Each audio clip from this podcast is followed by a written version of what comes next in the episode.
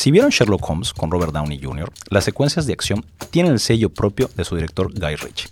El detective planea con anticipación sus movimientos que son visualizados en cámara lenta para luego ejecutarlos con rapidez y soltura en una secuencia inmediata.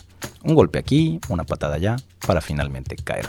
A la distancia del análisis, la figura de Renan es similar a la de aquel gigante que es golpeado una y otra vez y poco puede hacer ante la rapidez y soltura de la creación de Arthur Conan Doyle. Nada más que aquí no hay nadie enfrente.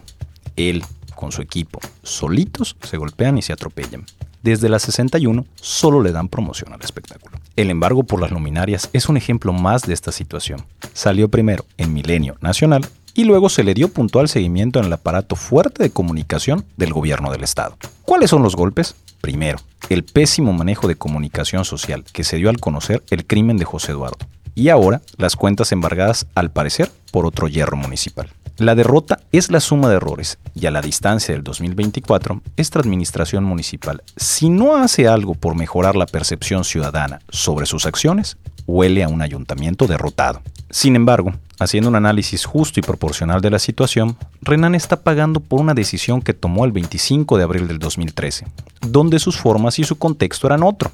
Incluso se dice que el gobernador de ese entonces lo quería un poco más o lo detestaba menos que el actual. Ahí el problema de conservar tanto tiempo el poder. Mientras más lo tienes, más expuesto estás a este tipo de errores. Y estos siempre pueden cobrarte factura, ya que, aunque hoy se oigan aparatosos esos 588 millones, no significan mayor problema en las finanzas municipales.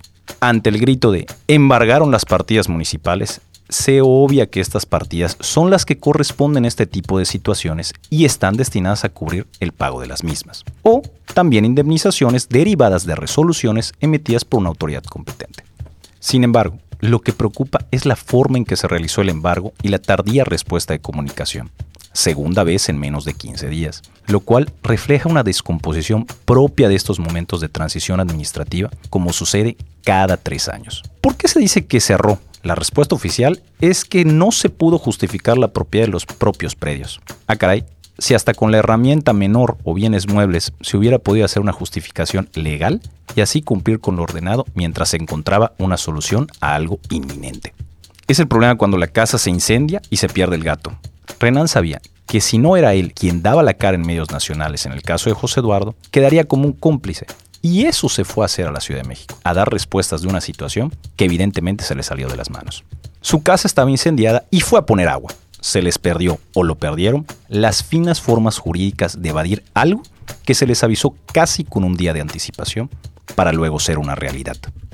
Eso sí, dinero para más laudos y juicios pendientes debe quedar poco o nada.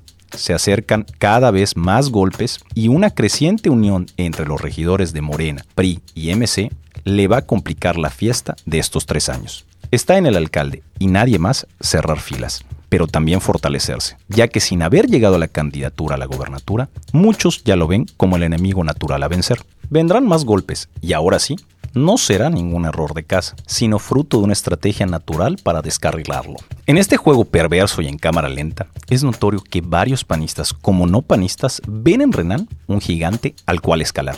Si no muestra altura política, lo van a lograr.